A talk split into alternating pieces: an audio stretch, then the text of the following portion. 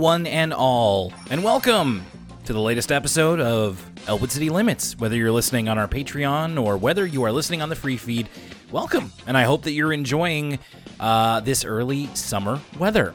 I know one person who is, and that's Lucas Mancini. Now, this month, June of 2023, it's going to look a little bit different uh, because Lucas is on vacation, a well earned vacation at that and I certainly hope that he's having a great time. He will be back soon, but for now, I applaud him for taking some time out and to enjoy another part of the world.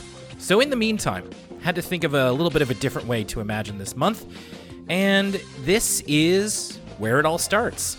So, this episode, of course, is going to be with a special guest. By now, you'll have figured out, because you will have looked at the title, that my special guest is Anna Mansager. It has been a long time since Anna has been on Elwood City Limits, and she has a lot to say. It, she's coming into the new Arthur, such as it is, almost completely blind. So uh, we had a lot to talk about and just kind of had a nice catch up session. So I hope that you enjoy the episode that is to come.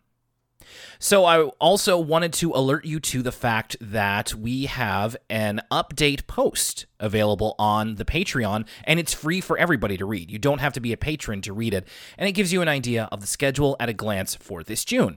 But if you have not read that and you're just tuning in now, I will give you the quick rundown. So, June 16th is the first time that you could be hearing this episode if you are a patron. If not, you are hearing it on the week of June 23rd on the free feed. And on June 23rd, for all you patrons, there will be no new Patreon content this week. Unfortunately, couldn't really think of anything to fit in within that time. And to be honest with you, I wanted to take a week off as well. And I hope that that's okay.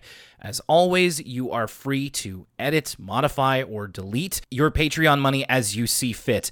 And I mean, I know it's a week off, but if that's not if if that's below what you were expecting from this, I completely understand. And hey, I also want to put this out there. If you are on the Patreon and you do have to leave for some reason, remember to fill out the exit survey if you could. That actually helps us to improve. Uh, and sometimes it's it's just hey, don't have the money this this month, and that's totally cool. If you do have a specific constructive criticism that you would like, you can always leave it in the exit survey. You can send us a message on Patreon or you can email us, whatever you would like. And it helps us to understand how we can better serve you in the future. So, once again, June 23rd, that's when this episode that you're hearing now is coming out on the free feed, and there's no new Patreon content this week. The week of June 30th, Lucas is coming back, and we are going to be recording the latest episode of For the Kids, a PBS Kids podcast. We're talking about Jakers, the adventures of Piggley But that does mean that because the Patreon had a break week, that the free feed would have one, right? Wrong.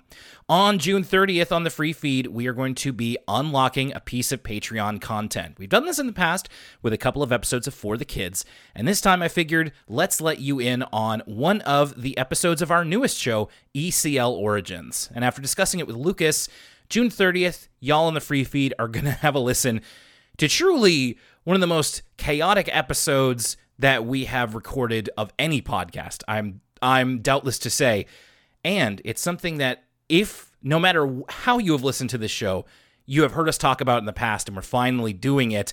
We finally did it, and you're getting to hear it too. ECL Origins Yvonne of the Yukon. If you've never heard of Yvonne of the Yukon, perfect. This is a great way to step into it. And uh, yeah, if you step in something else, we're sorry about that.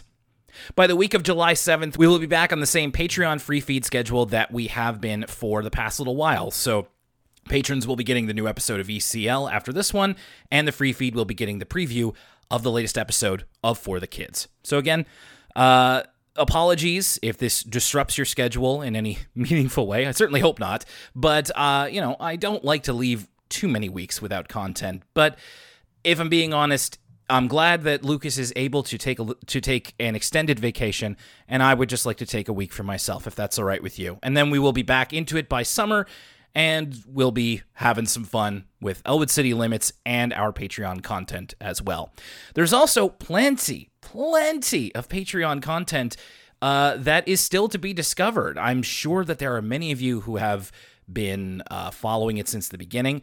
But let me tell you, hundreds of hours of extra podcasts, videos, interviews, and more. Patreon.com slash Elwood City Limits. And you could be getting this very podcast early or probably the next podcast early. Even I get kind of mixed up by the timing sometimes. But you could also be like patrons, such as our first patron, Leanne S. Perhaps you could be uh, a great person who supports us monetarily, such as Ross Ward or Christine Wong. You could be like William Moore or Yoshi. You could be like Sydney Long or Emmy the Ghost. You could be like Anthony Williams, Lauren Rodriguez or Derek Richopo. You could be like Jenny Cardenas or Alonso Espinoza. You could be like Ben Spatal, Quantum Wave, or Horace May. Just one of the many lovely people over on our Patreon. But of course, we want to be sure to serve both the free feed and our patrons as well. We love you no matter how you are listening to this episode of Elwood City Limits, and we really appreciate you. And speaking of appreciation, I would be remiss if I didn't mention this is the time to nominate us for the Best of Halifax Awards.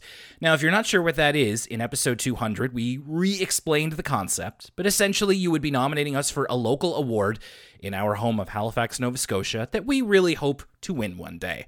And it feels like we get a little bit closer every year, but we can't uh, get those votes if we're not nominated. So if you haven't yet, go to vote.thecoast.ca. You will have to create or sign into an account, and then please nominate us as Best Podcast in the arts category. And that's Elwood City Limits. Please be sure to uh, spell our name correctly. I don't want to, you know, get a nice award or plaque or something and have there be two L's in Elwood City. So again, vote.thecoast.ca. Thank you to everybody who has nominated us so far. Really appreciate you taking the time to do that.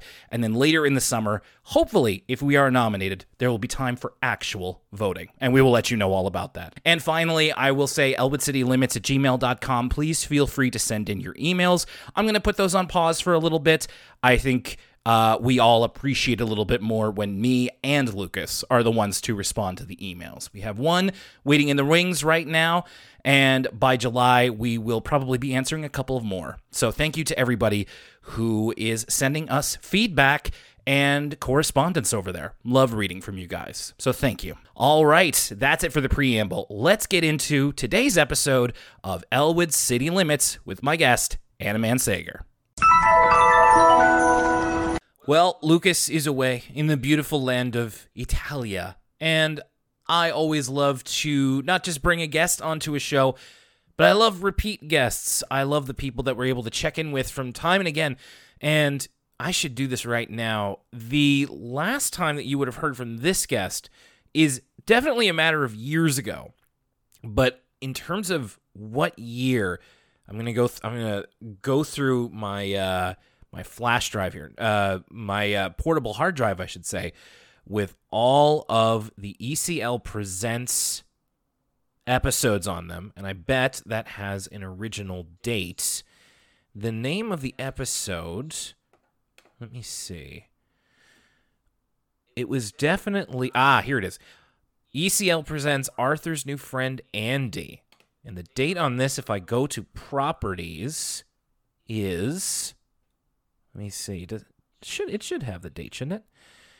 October 2017. So some six years later, nearly as old as the podcast itself, we welcome back Anna Mansager. Hey Anna, how's it going? Good, Will. Uh, I hate to correct you, but I believe I was on Arthur's Eyes, the Reading Rainbow one. Oh, was okay. Maybe it was Maybe I've had you on multiple times. Okay, so let me. All right, let me. All right, there's been a lot of guests that we haven't. Uh, maybe that was Susan Velasquez who did that one with me. Let me just go back here one more time.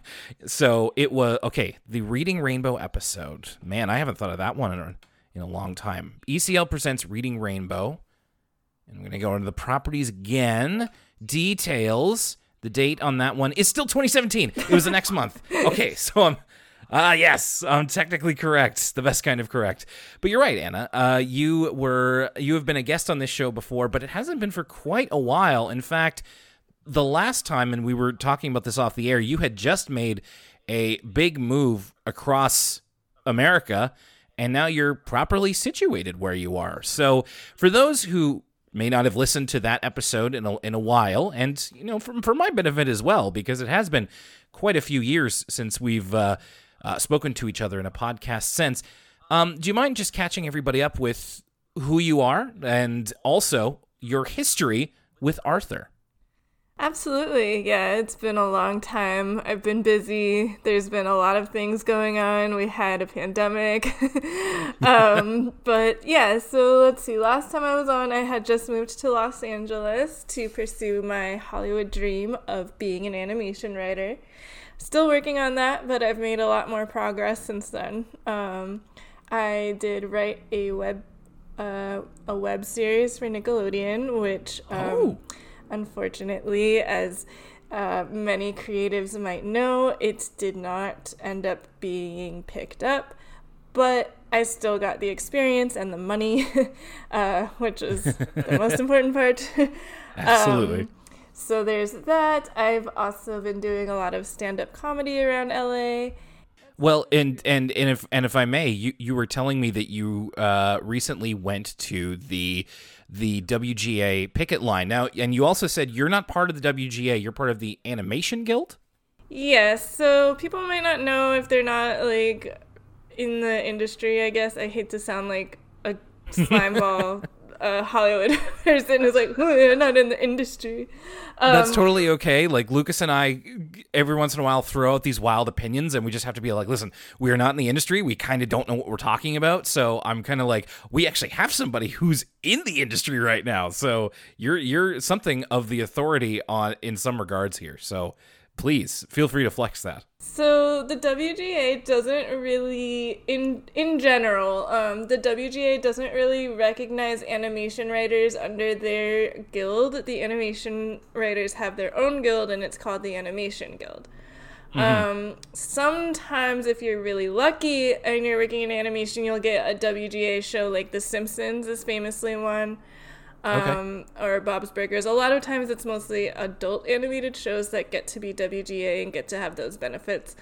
Um, Tag is a lot smaller. Um, it has a lot less protections, but it has, you know, it has something, um, which is better than nothing, I guess. um, but so, yeah, um, we're not in the WGA unless we were on a WGA show like The Simpsons, but we still stand with the WGA, especially because the way the strike is going now, um, they're asking for a lot of things that animation writers would also like to have. So if it can set a precedent, then um, it'll give us something to bounce off of later. Gotcha, gotcha. Um, and of course, as as we've said before, and I I'm sure you agree, we stand in solidarity with what is right now the ongoing strike. Hopefully, by the time that the free feed is hearing this, maybe the writers will have come out ahead for that one. But until then, definitely stand in solidarity, myself, Lucas, and and you, Anna. Um, if you don't mind me asking, uh, and I'm sure a lot of our our fans who listen, who are fans of animation, might be curious. If you're able to, um, are you are you able to say anything about the pitch that you worked on for Nickelodeon, the show you were working on? Yeah, for sure. It's um, it's been a while now, so I don't know. Hopefully, it's, it's outside of its statute of limitations or whatever. Um, but it was a web series. It was live action. Um, it was gonna be a cooking show that a girl was filming basically from her school, and she had like her own YouTube channel. So it was like the Nickelodeon's YouTube channel was gonna kind of be like her YouTube channel and hmm. um, it was a comedy. It was like very iCarly ish with like all those shenanigans about her um, in her cooking show, and then there was like a little bit of a mystery going on with somebody who kept like stealing all of her stuff and like messing up her recipes in the school, and she didn't know why. Now, is that something that you have a lot of history with, like a, an iCarly type of show? Was that something that you kind of grew up on or, or watched at a younger yeah, age? Yeah, I mean, I was always mostly like I was an animation kid, but uh, McGuire. Hmm. Um, I was I'm a little too old for iCarly, um, but I liked Lizzie McGuire, even Stevens. I really liked those ones. This, I, I'm a little out of my depths with this one, so you'd have to tell me. Oh, did you not have those in Canada? Well, we did, but it we came with a cable package that like I didn't always have. That was uh so our equivalent was the Family Channel that got all the Disney shows, but didn't always have those. And by the time that they were airing, I was a little bit older, so I wasn't super duper interested in them. I knew they existed, but that was about it. Oh, okay. Well, I mean, they were, you know, they were comedies. They were basically sitcoms aimed at children. Mm-hmm. As, and as we get into this episode of Arthur, what was your history with Arthur growing up, and what, or and and I guess also, with where are you at with Arthur these days, if anywhere? So Arthur did. When did Arthur start airing? Like 1990. 1996. Okay, so I would have been seven. So I was the exact mm-hmm. right age for Arthur, and I was immediately hooked. Um, as soon as I saw it, I grew up on PBS. I didn't grow up with a cable package either. um, so PBS was definitely my jam, and I loved Arthur so much. I remember so many times trying to delay my mom uh, getting me to like get ready for school or bed or whatever because I just wanted to see Arthur, and I didn't want her to interrupt while I was watching it. Um, I had like a lot of Arthur merchandise. I had the puzzles, and um, I remember this still bothers me. It's so dumb, but like I I was like probably eight or nine, and I was like bragging to my grandma about how I knew all the names of the Arthur characters on my puzzle. Okay. And I got to Fern, and I was just like, dog face. I don't know. Oh, no. oh, you you you blanked. Oh, and and and and so and so did and so I bet your grandmother was always like, "Well, there's Arthur and his friend Dogface." Yeah, like obviously she doesn't know, so it was funny. Also, when I visited her, I went to visit her for her, her 80th birthday last year, and I walked huh. in to the living room and she was watching Arthur. and really? Like, yeah, just like a rerun, and I was like, "Grandma, what are you doing?" She's trying to find Dogface, I guess. I guess. Well, she was. It was a Binky episode, so I guess she was watching Dogface. so she, but she's got good taste. That that we know. Oh, okay, I'm gonna I'm gonna save this question for when we get into the episode proper. This is something that again, having on repeat guests that have been earlier in the podcast life cycle uh, allows us for an interesting opportunity. So today, Anna, we are looking at we're in the middle of season 17, and we're starting off with Speak Up Francine, which I'll just quickly note is also an episode of the Arthur podcast that recently came out. That's the official Arthur podcast put on by PBS Kids. It's it's basically at this point it's Arthur old Arthur episodes in podcast audio drama form. So Speak Up Francine was one of those. It comes up actually if you Google Speak Up Francine, the, the podcast episode comes up before anything else. The cold open the cold open here is that Arthur is trying to talk up Francine. He's on the stage, he's trying to talk her up as this great leader and somebody who can really, you know, engage an audience and stir them into action. And he introduces her on stage to give a speech, but Francine literally runs off stage and is desperate to not say anything. She has to be dragged back on by Buster and Muffy, and then she just faints dead away. So, this the last time that we would have spoken, I mean, with the Arthur and Reading Rainbow episode, that's wasn't even really animation. It was just looking at the oldest the oldest form of Arthur on the books. But before that, we definitely would have been in the classic domain of um you know traditional traditional animation. And we had this whole we had this whole uh, lucas and i had this whole entire process of getting used to the way that arthur looks now. Because where we were at the season before it started to use a more flash based animation style that's uh, animation tweening. And i don't want to speak as though you probably know more about this than me but i wanted to ask you compared with the Arthur that you and I would have watched when we were kids because we're quite similar in age. What do you make of this of this newer animation style when you sat down to watch this episode? It's definitely different. Um, I haven't seen a lot of the Flash Arthur episodes, but mm. I've seen a couple of them, and um, you know the character models are all the same, which is nice. But they definitely like they don't have quite as much range of emotion, and um, their bodies are like flash these flash like puppets. Um, Mm-hmm. So when they like when specifically when Francine like runs off stage, the way her body moves, like I felt was kind of weird. Um, like when they're running or walking in particular seems like a little strange to me. If they're just sitting still, it's like less um, like awkward. um, Yeah.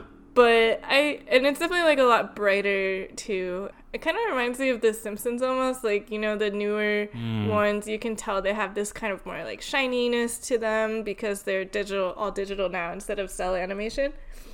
Um, and you can definitely tell a difference. Like if you just turn one on, um, you can kind of pinpoint like what year it was made, and that's kind of how I felt about this animation style too. Yes, and this and you know Lucas and I have been forward and back through it, but a lot of what you're saying is stuff that we noticed right off the bat as well, and it took us a while to settle into the new groove. Versus some of our listeners who are used to this because they either would have started watching this or they just didn't mind the changeover as as much as we did, and you know as soon once this became the Arthur norm, I was not even near watching Arthur anymore because this this episode would have aired in the early 2010s, so I would have just been, you know, university, college aged, and not really thinking about Arthur very much. But yeah, the I I've, I noted I think it was in the last episode where Arthur's run cycle looked really funny, and I am noticing that they have a lot more. There's funnier expressions that they can do. In fact, like there's a bunch of screen caps I got from the 200th episode that were really funny, like isolated. But it almost feels like the flash animation doesn't flow into those expressions in the same way that the traditional hand drawn animation did. And I won't ascribe positive or negative to that. I just, as you said, it's very, it's very different. Yeah, they don't have the crazy like smearing anymore.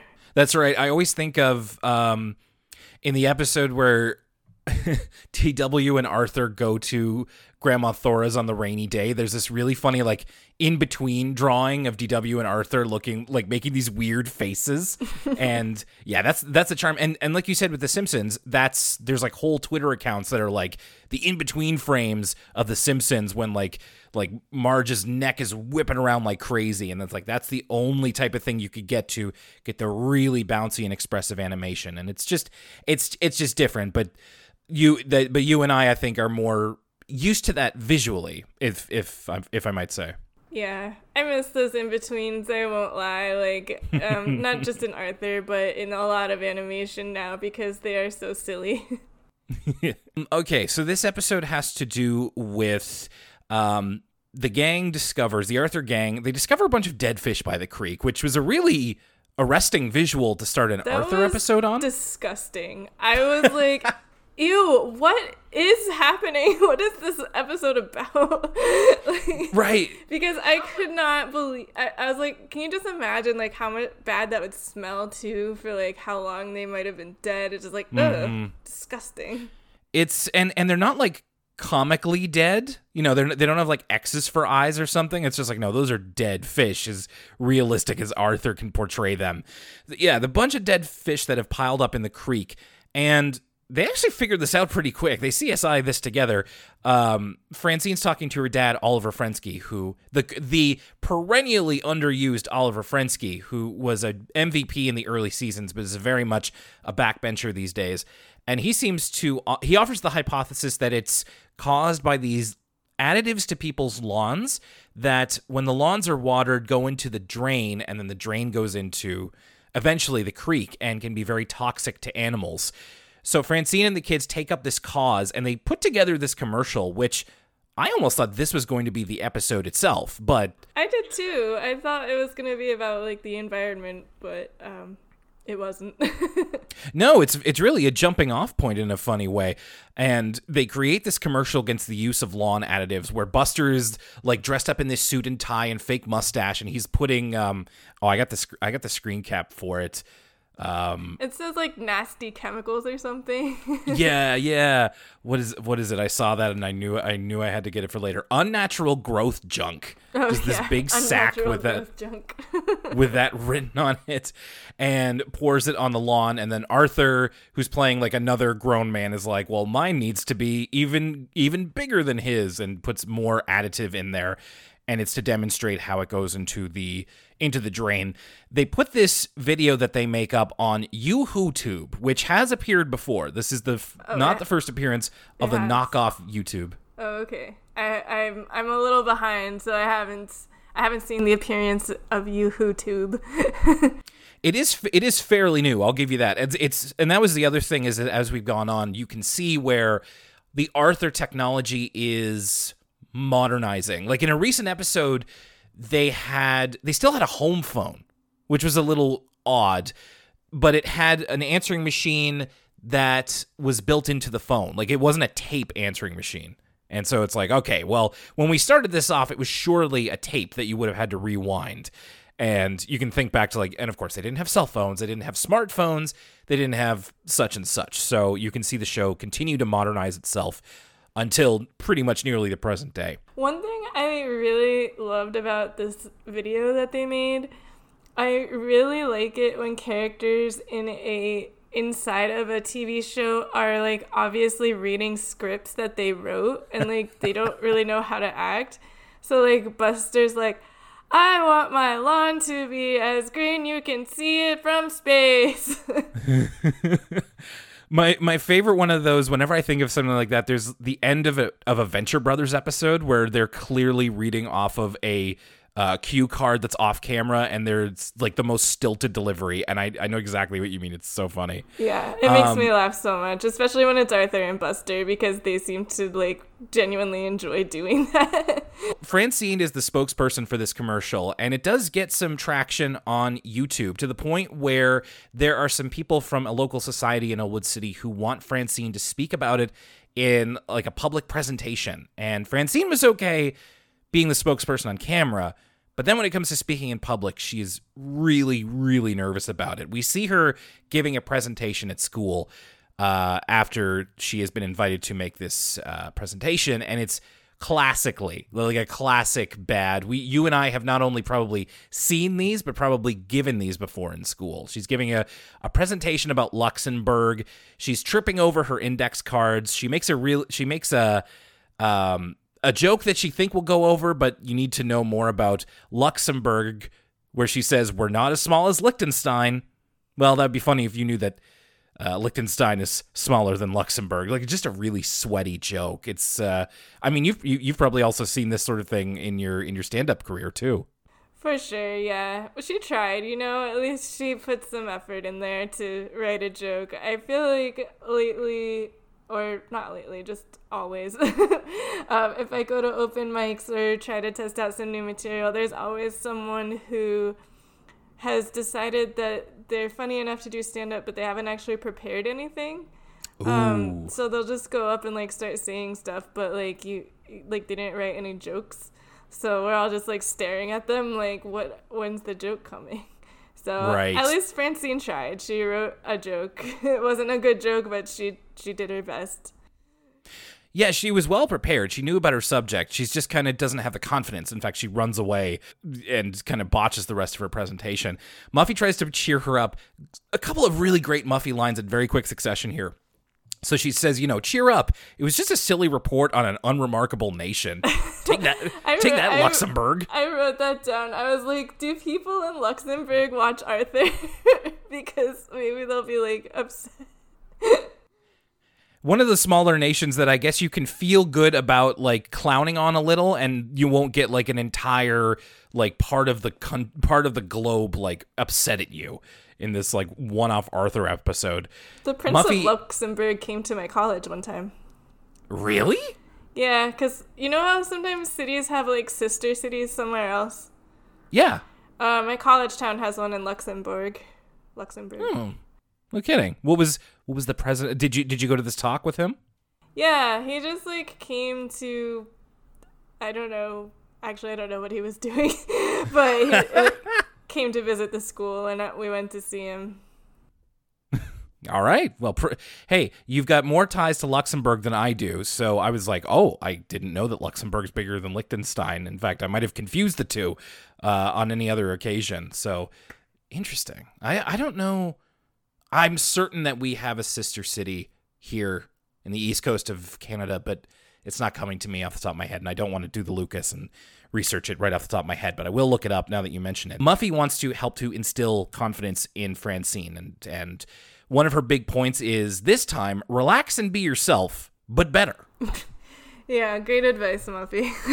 this is kind of strange to me though because I feel like in the past Francine has never had any like public speaking problems. She's always been kind of like a loud person um, mm. who like doesn't mind being in front of a crowd. But I was kind of thinking maybe like Muffy kind of psyched her out because like when yeah. she was gonna do her report, she was like, oh, I want to give her a proper introduction, and she's gonna say this in front of thousands of people, and I mm-hmm. I think mm-hmm. that kind of like freaked Francine out a little bit.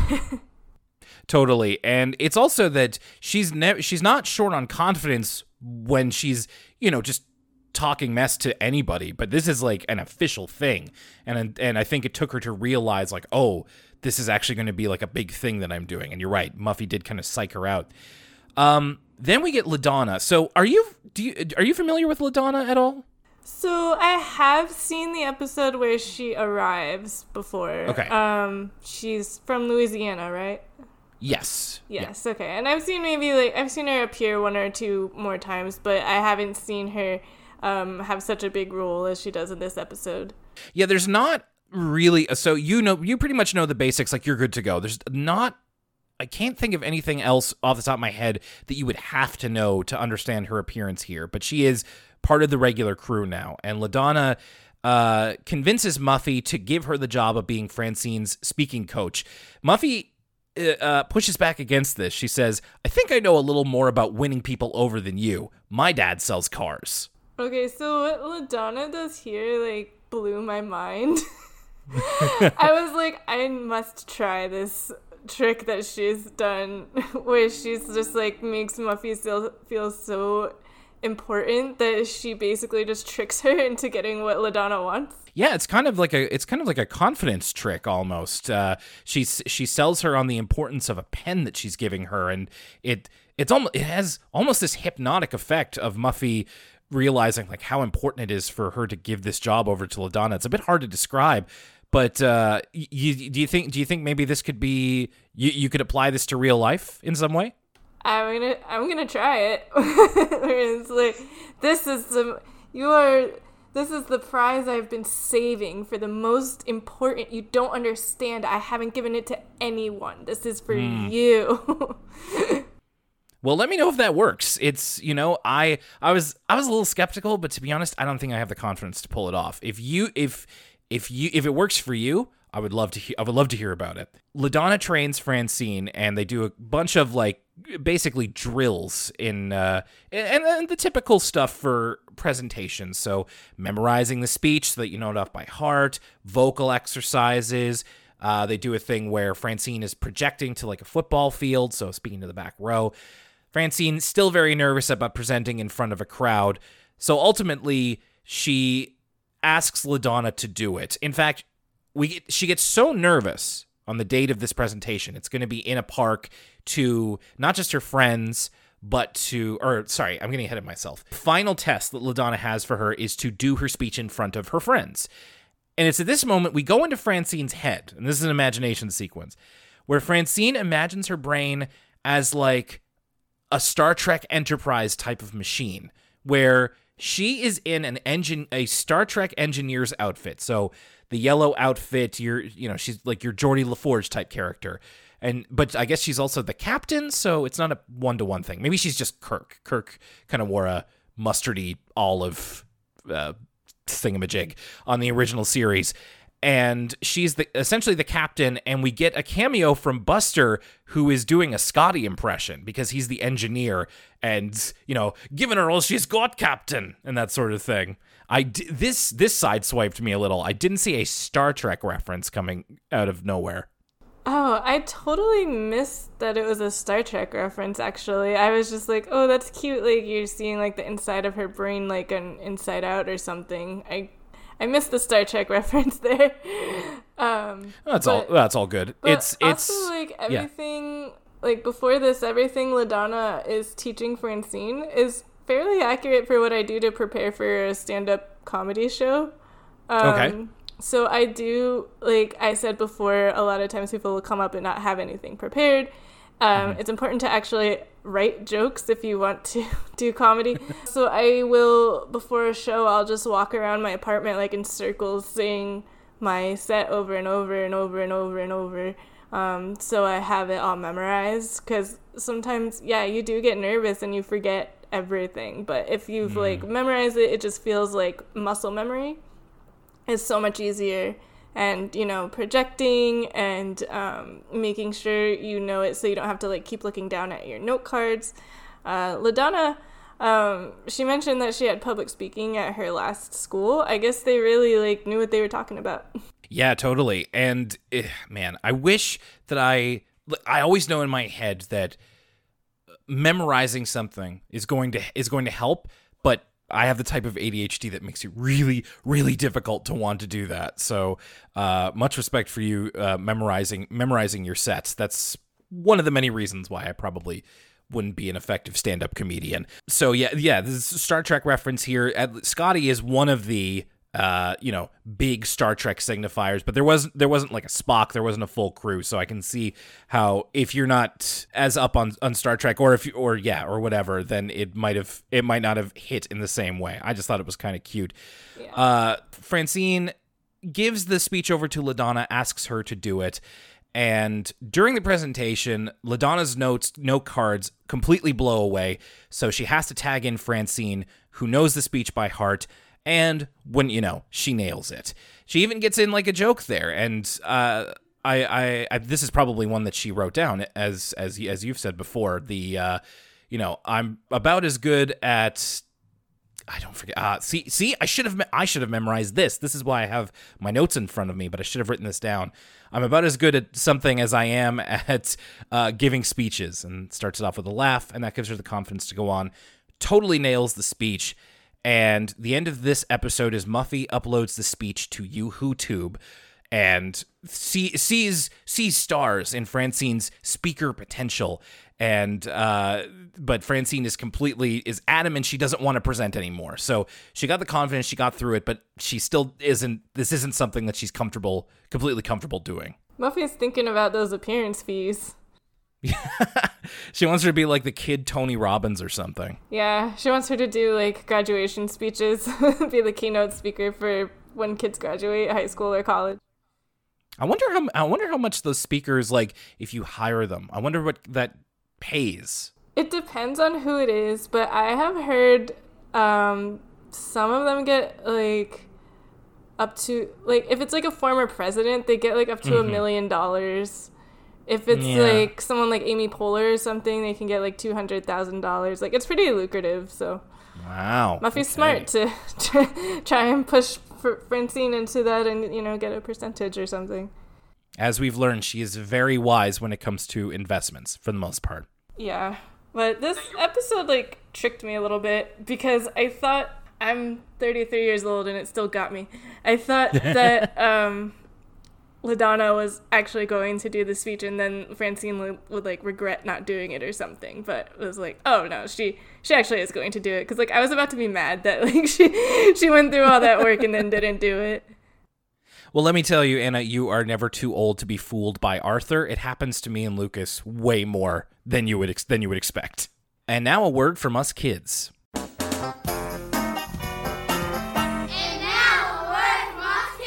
From Francine giving a speech, we go to Miss Thompson's third grade class. They're doing oral presentations, and they give tips on they give tips on how to manage anxiety. I'm laughing because in the previous episode, the word from us kids segment also had to do with like giving advice, and I just think the idea of like seven and eight year olds giving life advice very funny. Like a lot of times it is just so they're they're into groups they're doing these oral presentations and they're asked like their tips for how to make a good presentations. The tips from the kids are very direct and straightforward. There was one that's like um I'll try my best. And if I make a mistake, I'll forget about it. And I'm like, oh, kid, in 10 years, it is not going to be that easy. I guarantee it. I don't know. There, there's some some presentations I did in third grade that I still like lay awake thinking about at night. that's that's true. Me too. It, it, but it's it's it's said with just the lack of guile that only kids can have. Of just like, just do it good, and if you don't, don't worry about it. And I'm like, you don't understand. I'm going to worry about it no matter what. Even if I did it right, I'm going to worry about it. That kid doesn't have anxiety issues, I guess. no. In fact, that was in fact that was the very last the the last episode that we did, episode 200 was like there were a bunch of kids who were talking about um bad habits that they have and a bunch of them were just like anxiety responses and I'm like, "Ah, you have anxiety and you have anxiety and you have anxiety." Uh, so that's going to be fun for them in a little while. Yeah, well, they're probably all like in college now. Yes, and this this is the other thing I wanted to bring up because the this segment itself is not super notable, but I wanted to ask you because we've been keeping up with Word from Us Kids. Have you noticed? Like, did you notice in this one when we were younger, the teachers seemed like teachers. Now I look at the teachers and I'm like, you're my age. Yeah. or sometimes you're like, that is a child. That that is somebody yes. just out of college yeah, I think about that all the time because my when uh, I have a really young mom, and so she uh, mentioned to me once like she knew she was getting older when the teachers finally started being younger than her. Oh. um, but yeah, that teacher, she was a she she was she seemed young, or like she had a young face. Um, but yeah, I think about that a lot. Like I had this very like hippie-ish preschool teacher and he seemed so like old to me. Now I think about it, I was like, he was probably like 22. exactly, exactly. Just re reassessing and being like, you know, that guy was probably like living by himself in his apartment or like or like freshly married or something, no kids. Yeah, just reassessing everybody's lives as you have come to understand it. So that's that's our little the the as I like to say these days, the gift of getting older is uh, this is one of the and and use as many quotations around that as you want to. Yeah, I also noticed in the classroom, like I don't think it was supposed to get into the shot actually, but there was like a one of those you know like paper things, those big paper things where teachers write with markers on. Um, yeah, and mm-hmm. it said it had like the schedule for the day, and the first thing was like film for Arthur. And I was like, those children are not going to be able to pay attention for the rest of the entire day. Good eye. I totally missed that. Hi, everybody. It's Lucas, your favorite co host from Elwood City Limits. Um, I want to remind you folks that if you like listening to the podcast, first and foremost, the best way to spread the love is to tell a friend who is interested in Arthur or podcasts or animation or hearing about Nova Scotia for some reason. But there's some other things you could do as well. For instance, you can follow us on social media. Twitter is at ECL Podcast. The Instagram is at Elwood City Limits. My pet project, the Twitch channel, which we do live streams on sometimes, twitch.tv slash Elwood City Limits Pod. And we also have a Facebook and Tumblr as well. You can also find us on Apple Podcasts, Spotify, and youtube.com slash Elwood City Limits. That's where Will has been diligently uploading all of the episodes if they're not on your podcast listening service of choice. If they aren't on one of those services, let us know. You can reach out to us on social media or via email at elwoodcitylimits at gmail.com. Finally, the Patreon is where you can find all of our paywall content, patreon.com slash Elwood City Limits. This gives you access to the Discord, where we have a bustling community, as well as some exclusive videos, audio bonuses, such as commentary for the various Arthur movies, and more, as well as some of our additional podcasts. For the kids, is where me and Will uh, cover all the PBS shows that aren't Arthur, as well as ECL Origins, where we really talk about any show from our childhood that we want. Uh, and most importantly, you get early access to every episode of ECL. You get to flex on your friends that you're getting it a week early. You can join for as little as a dollar a month at patreon.com slash Elwood City Limits. And now, back to the show. The second part of our episode is called Waiting for Snow. Uh, this, and again, if you didn't know who LaDonna is by the end of this, you probably have a much better idea. She starts off this cold open, this cold open, by, by saying and trying to explain what happens after a blizzard even though she's never really seen one. So her expectations are sky high. She's talking about, you know, there's so much snow that you don't just make like a, like a, a, a snowman. It's like got to be the biggest snowman that's ever lived. And Arthur keeps coming in to give her live notes and just be like, it's actually not like that. I do appreciate if you listen closely, some of Arthur's whispering isn't just the. He, he's he's he, especially with the ones in the middle, you can hear him just be like, yeah, it's actually not that bad. That's uh, funny. I was trying to like hear really if he afterwards. was actually saying anything, but I was having a hard time hearing it. I think the last I think the last one he didn't and the Arthur wiki kind of intimated that like at some point he seems to explain like the plot of the episode the blizzard of like no the blizzard it, blizzards are well, not thinks it's uh, the most like fun you've ever tomorrow. had even though LaDonna is super psyched. She thinks that like the Statue of Liberty is going to be covered.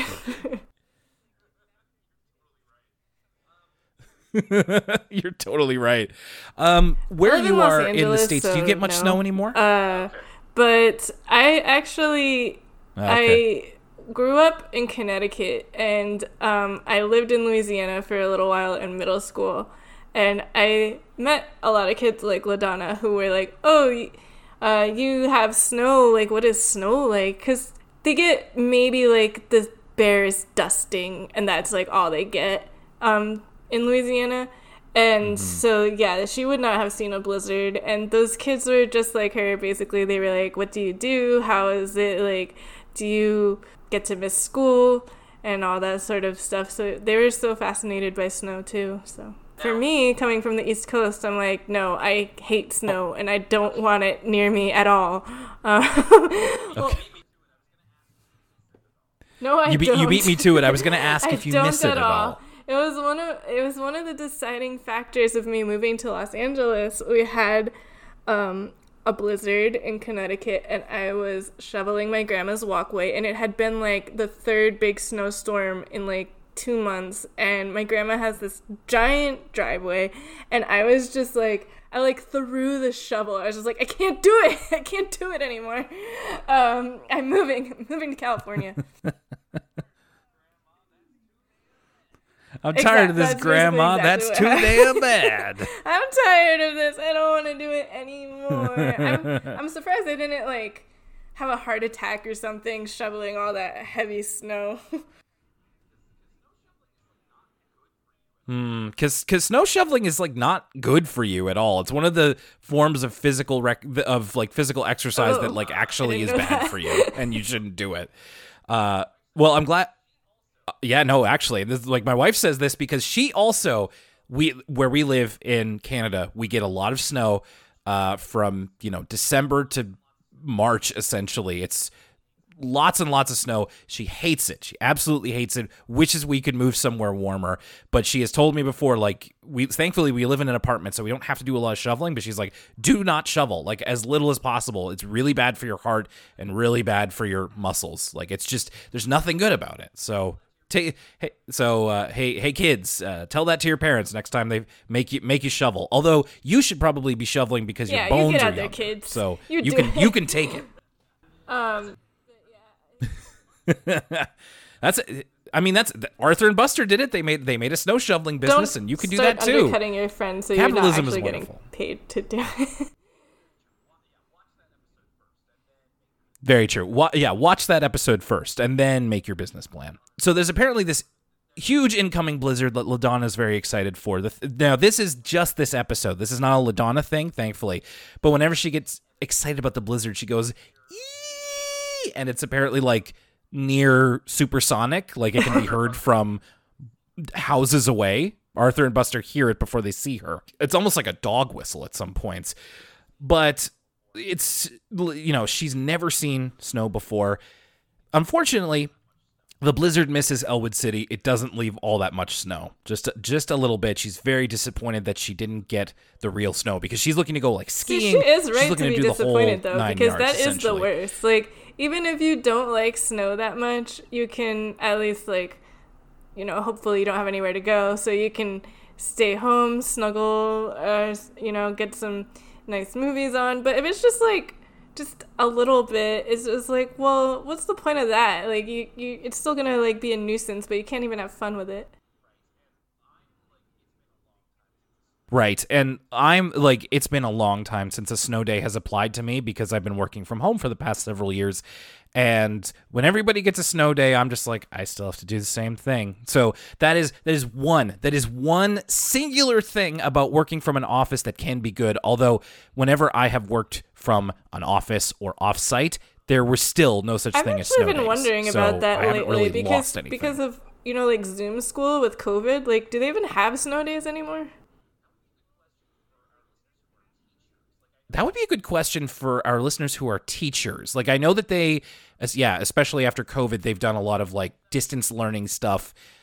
I'm not sure. In fact, I should ask I should ask my sister who has a uh, Well, kid I'm who's glad I Arthur's graduated age. before Uh, Zoom became huh. a thing because if I swear to God, if I if if we had a blizzard and they were like, okay, time to go to school on the computer, I would be very unhappy.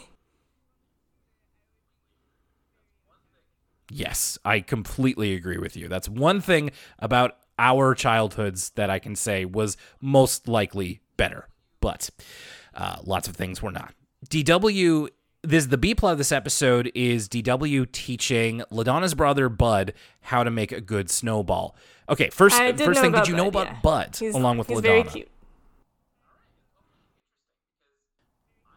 All right, okay, interesting Really, because I like his design. I don't like think Bud very much. I mean, he's a little cutie Um. I, I,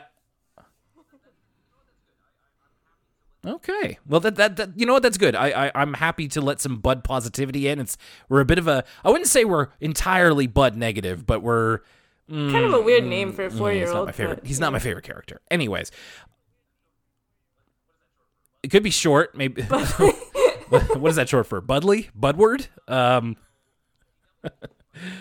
Um, so DW teaching Bud how to make a good snowball. I was never very good at making snowballs. Like I just didn't make them enough, and I just never you have learned to get the, the, right kind of snow. that That's the, showing that's really the problem. Like you have to make sure it's a wet snow because if you get Mm. the kind of like dry powdery snow, you are not gonna get a good snowball.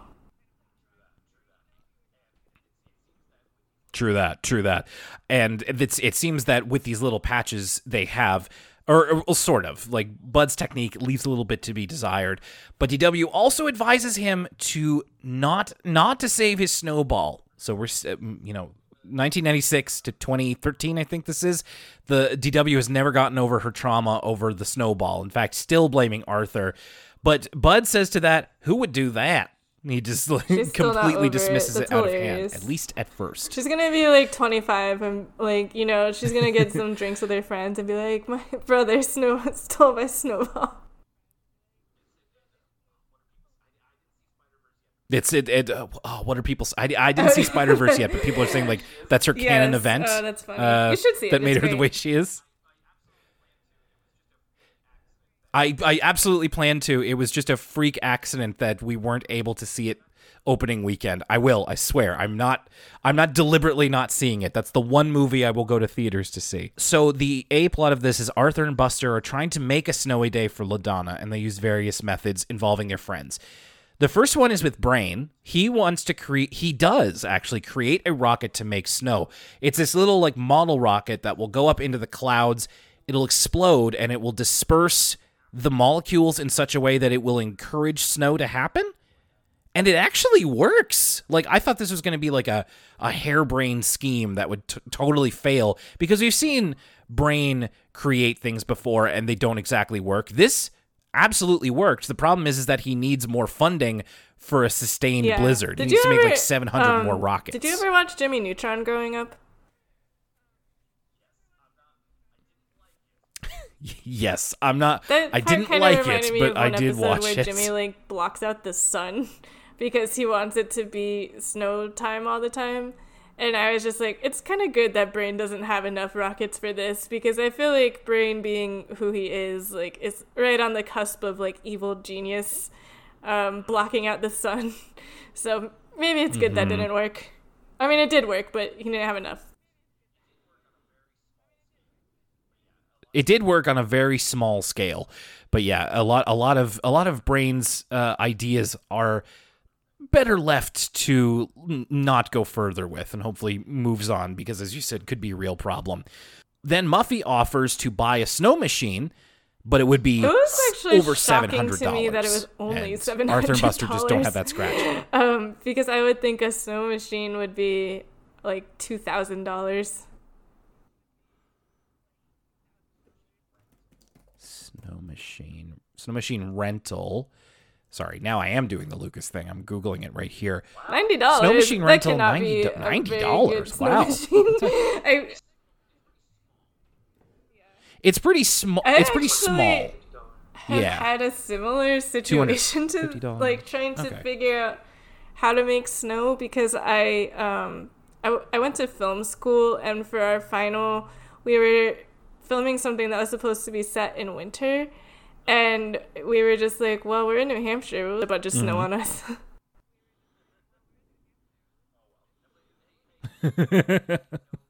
Oh well. At le- hey, hey, good try, and at least you know for the future whenever you need to know how to deal with a snow machine. I I wouldn't know the first thing.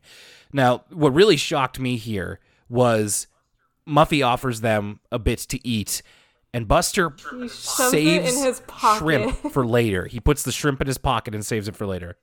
Yeah, I guess I- Buster immediately still I was cringing at gotten, this. Um, like remember there was that one episode where he was like afraid of germs or something because he was like too sloppy. I I guess he hasn't really quite learned his lesson yet. Yeah.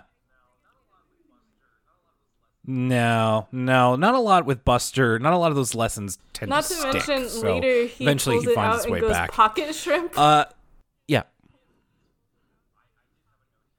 Ugh, And I I did have a note here uh, about this next sequence where Arthur and Buster use soap suds to simulate snow for Ladonna. Unfortunately, it doesn't have the same properties, so you can't exactly throw them. It's very slippery. It's just not the same. It's not the same thing. Uh, as Ladonna says, was, like- snow that does not smell lemony fresh. They they if they were filming something, it might look like snow. And they got the idea, I loved the verbiage here. They got the idea from what they call the direct to video hit movie Bionic Oh, yeah. Bunny versus the Snowmen from Mars. It was a hit, but it was direct, direct to video. to video hit movie. Well, maybe it's maybe it's like a Return of Jafar situation where it moved a lot of the units. kids enjoy. So maybe that was just like you know a sleeper hit or something.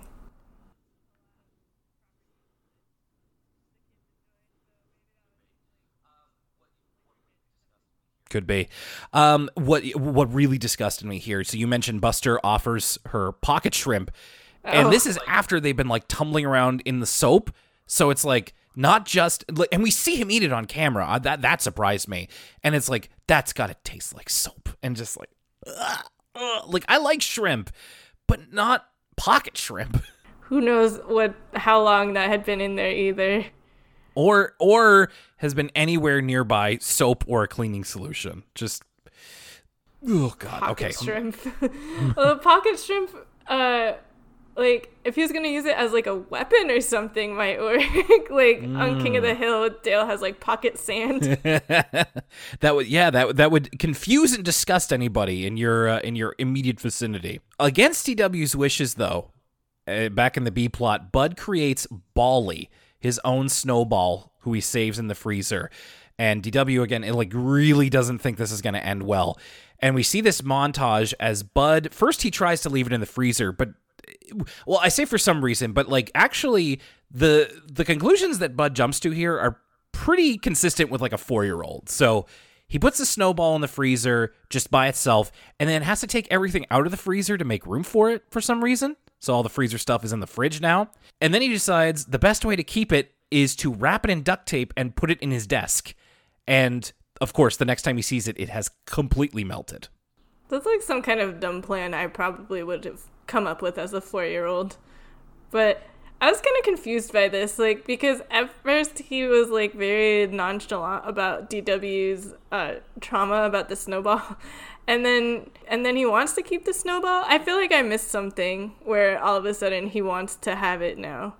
I think that it's to me what I took from it is that there is a universal childhood allure to keeping a snowball as a pet or maybe just keeping an inanimate object as a pet is like as much as uh, as much as Bud was like, "That's silly," then but eventually he made his own snowball. He made his first snowball, and he decided to keep it. It's like it was too precious, so he kind of shot his mouth off before he even realized the kind of hold that a snowball has over a four-year-old. Although I never saved any of my snowballs, I couldn't make any. I tried to save a snowball in the freezer because of Arthur. How, did, how did it go? My grandma said no. Ah, oh well. She, she, well, she was probably trying to save you heartache, like DW was trying to do here, because as we get into the closing of this episode, a real snowfall hits Elwood City, much to Ladonna's delight, and she is doing all the skiing. She's sledding. Meanwhile, Bud is very despondent. DW encourages him to heal from his loss through a snowball fight. Like she use, she uses that type of language of like, "Why don't you try throwing the snowball at me to help you heal?" And she also has a funny line where she says, "I was really sorry to hear that Bali puddled, bud." oh, is that what she said? I couldn't understand what she was saying. I thought she said yeah. Bali like I don't I don't even know what she said. Well, it's it's like a bunch of proper nouns and like weird nonsense words next to each other. Bali puddled bud and it's like there's a comma in there and yeah it's but i but i did catch it the first time and i just thought puddled was a funny way to to to, to describe that and we end off the episode. Everybody's having fun in the snow. In fact, the snow is so much that Brain runs up and says that they have a snow day. And that's the best part about a blizzard is the snow day. And Arthur and Buster do the yee after hearing about a snow day. And it's funny, we've had the same Buster actor since the first season, and he can hit that E pretty well. The kid they have pl- playing Arthur, um, pretty low in the register. He can't quite get that high E up there.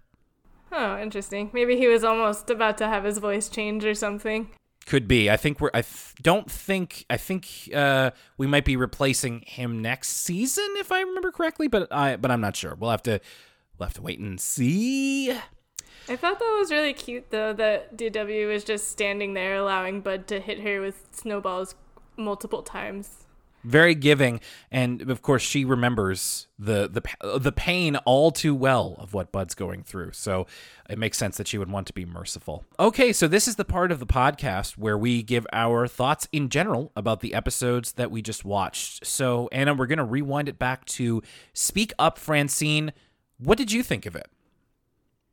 I liked the second half of it a lot. Mm-hmm. Um, I think the way they got there was weird um, because if you don't know anything about the episode, the structure is really strange. Like, if you just come into it blind, you definitely think it's going to be about like the environment or global warming or something like that, but it's about public speaking. Um, and they don't really ever come back to that either. Like, they never say, like, did they fixed the creek? Are the fish still dead? Like, I, I don't know.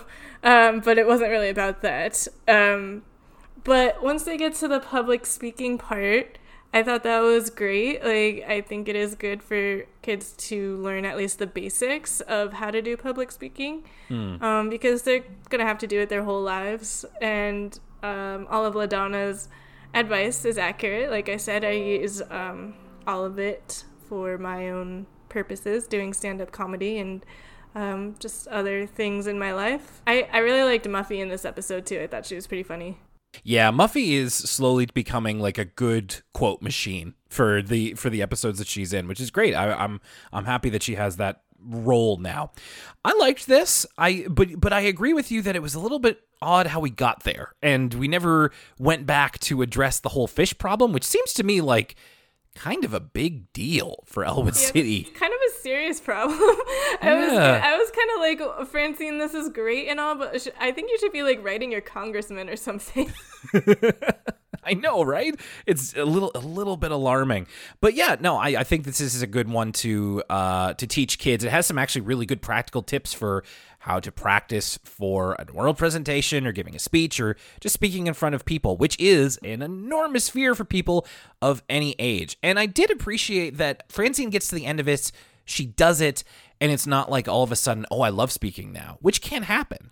But she stay she very much stays true to the feeling of I I don't really want to do this anymore. I'm glad I did it, but it's not really for me. I I, I did appreciate that. And uh, again, it feels like a while. It feels like a while since we've gotten like a real Francine focus episode. So yeah, I liked I liked this one uh, well enough, and I would be interested to hear the podcast version of this. They're usually pretty short too, so maybe I'll check that out soon. Waiting for snow is funny, especially for you and I who come from snow climates of I don't know if I ever knew anybody in real life that was like or maybe maybe I just don't remember knowing anybody. Maybe I knew somebody in school who like it was their first snow when they moved to uh, my part of Canada or something. So it was interesting to put myself back in that person's shoes. Um, Lucas and I have not been super up on LaDonna and Bud. There's actually been this is I want to say their third focus episode of this season. Like they're getting a lot of time, which they are fairly new, so it makes sense but they're still not in the place where we're like super happy to see them yet. Now anything can happen. We're we we're in the part of the series where like we're happy to see Muffy of all people, who started out very low on the totem pole, but now I think Muffy's being used quite well. So it all just kind of moves towards hopefully getting them to a better spot in terms of how we regard them. I thought this was like I thought this was all right. It was a bit of fun. Uh, it had some uh, truly unforgettable uh, uh, derogatory uh, uh, visuals in terms of the pocket shrimp, but it's certainly memorable. I'll give it that. And it was funny to just follow along their train of thought. And I think it speaks well to Arthur and Buster as characters, where they just wanted to. They did this all so that they could make fe- make LaDonna feel more welcome and help her to be more excited about what was happening. So yeah, I think it makes them look pretty good too. Uh, yeah, I would just, I would, you know, I'm kind of in, in the middle of this, and generally like I just think I just think it was kind of kind of nice, uh, all things considered. What about you? I liked this one a bit less. Um, LaDonna, I I haven't seen her too much, so I don't have like a big opinion about her. But um, her screaming was definitely getting on my nerves a bit. um, yeah. But at least it wasn't like a lot. But um, yeah, coming from the East Coast, it's kind of like, well, you'll enjoy this once, LaDonna, but just wait until you get older and you have to drive a car in the snow, and then we'll see if you really like it or not. Um, but yeah, as for the episode itself, it's it's cute to me that Arthur and Buster want to go so far out of their way to help her see snow. Um, I have definitely had people in my life who haven't seen snow, and it is kind of like a big shock for them actually. Like i was in college and we had somebody visiting from one of the african nations. I don't remember which one but they didn't get a lot of snow there. And um, it we had a big snow and it never occurred to me that people who have never seen snow don't necessarily realize that it's cold. Um, mm. so he like ran out there without his shoes on. And and he was like ah we were like why didn't you put your shoes on? Um, because he didn't realize it was going to be that cold. So, but um, I'm glad that it did snow at the end and she got her. And I, I, uh, I'll have to go back and see more episodes of Bud to really form an opinion on him. But for this episode, I think he's cute. Right on. And again, I'm I'm I'm happy to get some positive thoughts here on uh, the on those new characters. So that's all good. And Anna, I'm really glad that we could be your inroads. The podcast could be your inroads into watching one of the newer episodes of Arthur in the newer style. So thank you so much for joining me here today. It was really nice to be able to catch up with you again. And at this point, I'd love t- for you to share where you are, either online or what kind of projects you're working on, anything you want to share uh, to direct people towards. It was so great coming back on the show too. I love Arthur so much. I'm really sad that it's over, honestly, but you know, things must move on. Um, but Let's see. Um, well, if you are in the Los Angeles area, you can come see me do stand up. Um, any shows that I'm going to do will be posted on my Instagram. You can follow that at Anna Welles, which is A N N A W E L L E S. And um, I post clips of my stand up there as well sometimes if you can't make it to California. Um, definitely keep eyes on the WGA strike. We can always, well, not me because I'm not in the WGA, but, but the writers in the WGA could always use support, especially since they're not working now and a lot of them have kids and um, stuff like that. And then um, next month, hopefully, uh, I will be launching a new YouTube channel about Looney Tunes, and you can find that under the YouTube channel Acme Looniversity. Well, yes, and this is something that you told me about as we were getting ready for this appearance. I'm really interested in what that's going to look like, and uh, yeah, happy to uh, boost that once it's all ready to go. So, Acme Looniversity on YouTube, get ready for that. Watch that space, and uh, thank you for letting me know about your stand up as well. I've actually, I just, I just realized as you were speaking, I was like, I don't think I follow you on Instagram, and I, I, uh, one of my recent, I guess. I, I've presented it as a shame on here is that I'm a big big into Instagram reels because I'm a white person in his 30s. So I go down there a lot and I love the stand up comedy clips. So I'm probably going to check yours out now that I follow you. Ah, I have yet to figure out Instagram Reels. I need to figure this out. That's okay. It's, hey, you know, I'm still trying to figure out stuff like. Uh, like t- like Twitch, I still don't really know how Twitch works. That's Lucas's domain. He's young enough that he knows what's going on there. But you know, anything even m- before Twitch is uh, my brain is slowly calcifying, and I'm just like, I can't take in much more new technology and information. I'm struggling I as used it is. to be with it, and then when it was changed, it'll happen to you. and that's the warning we'll go out on. It'll happen to you. Thanks everybody for listening to this episode of Elwood City Limits. My name's Will Young, and for Anna Mansager, Pocket shrimp. we'll see you next time.